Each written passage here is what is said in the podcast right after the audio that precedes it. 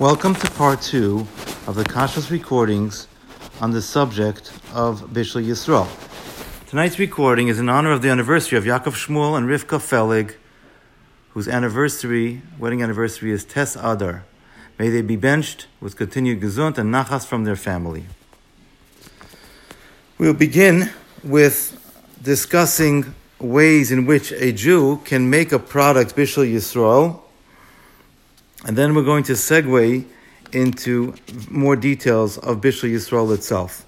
Generally speaking, a Jew makes a product Bishul Yisrael by one of the following ways by turning on the fire that is cooking the food, by raising the flame of a fire, even if the Jew did not actually turn on that fire, but they raised the flame of that fire that was turned on, so they participated by, by contributing towards the heat.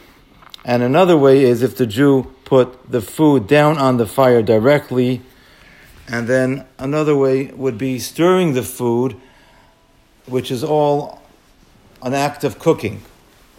According to the Mechaber, according to the Beis Yosef, who the, the Sfardim follow, to make Bishul Yisrael, otherwise known as Bishul Beis Yosef, it's not enough just for a Jew to turn on the fire, but rather a Jew has to put the food down on the fire. So it's a more stricter form of Bishul Yisrael. According to the Ramah, the Ashkenazic perspective, it's enough if a Jew lights the fire, stirs the food, or raises the flame.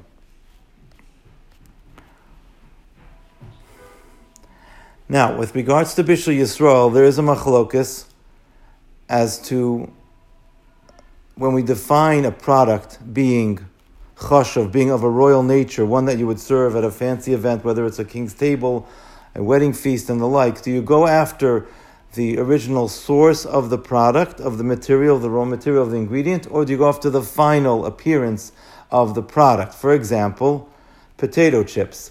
Potatoes in their origin, as in their source, are chashav, are of a royal nature. So if you bake a potato, then it's something that would have to be made bishul yisrael. It would have to be cooked by a Jew.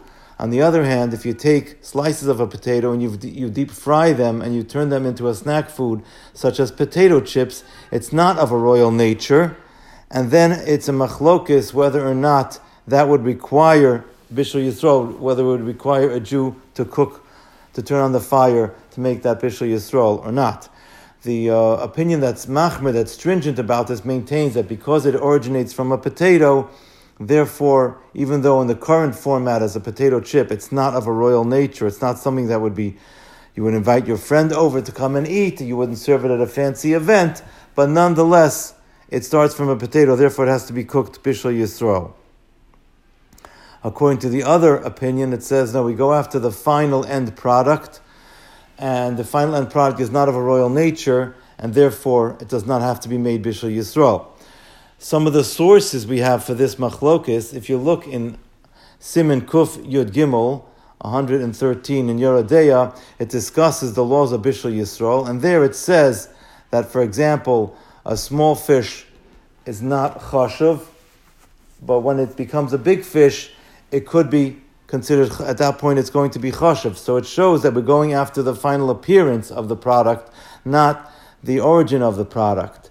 Another example would be the Aruch HaShulchan brings down in Kuf Gimel in, in 113 also. He says that rice bread is not of a royal nature, even though rice itself is certainly of a royal nature. We'll bring down some more sources later as well.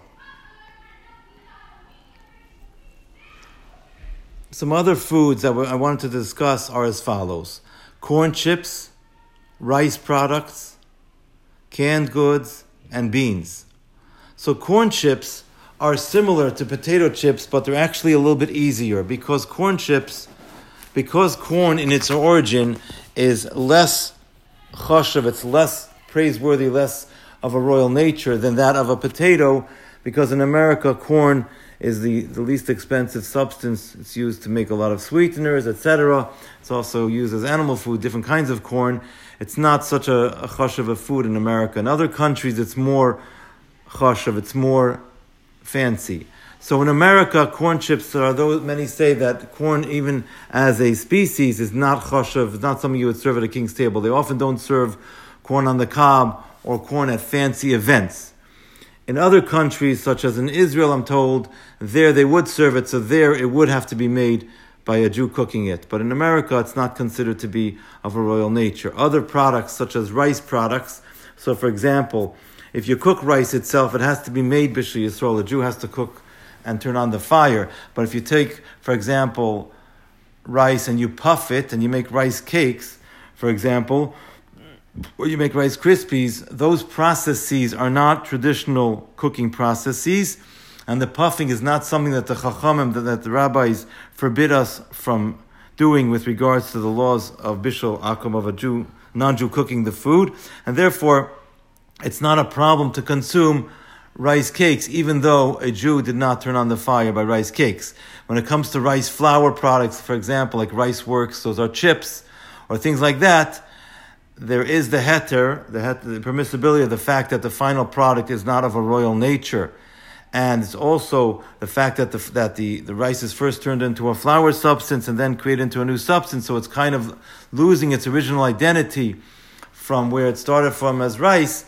And that's a similar heter, a similar permissibility that you have with regards to Pringles.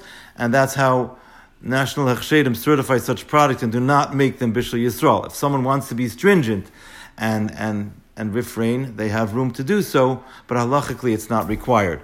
Canned goods, for example, you can have some products that are not edible raw, that are still sold, sold in a can. Most of the time, those, those types of foods are cooked through the medium of steam, and therefore the heter of steam applies that we spoke about in the last recording, namely that there's machlokis whether or not the rabbis forbid us from consuming foods that were cooked by a non-Jew through the medium of steaming. Steaming is not considered a traditional way of cooking, according to one opinion. Another opinion maintains it is considered a traditional uh, way of cooking, but the Minchas Yitzchak writes in a tshuva that in a factory setting, one could be lenient and rely on steaming to avoid the issue of bishul akum because a factory setting in and of itself is already one step of, a, of protecting us against the issue of bishul akum, because in a factory setting, the non-Jew cooking the food will not have any direct relationship with the end user. They're not going to see them. And therefore, it is considered to be acceptable on that basis. The Hasidic are, are stringent nonetheless and would require Bishul Yisrael on canned foods. Soups in a bottle. Soups would have to be made Bishul Yisrael. And if they're certified and they bottle, either they're going to be cooked through steam or they would have to be made, made Bishul Yisrael, as we mentioned.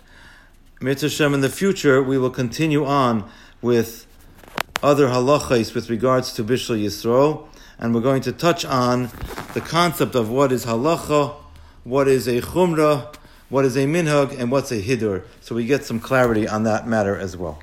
Thank you very much.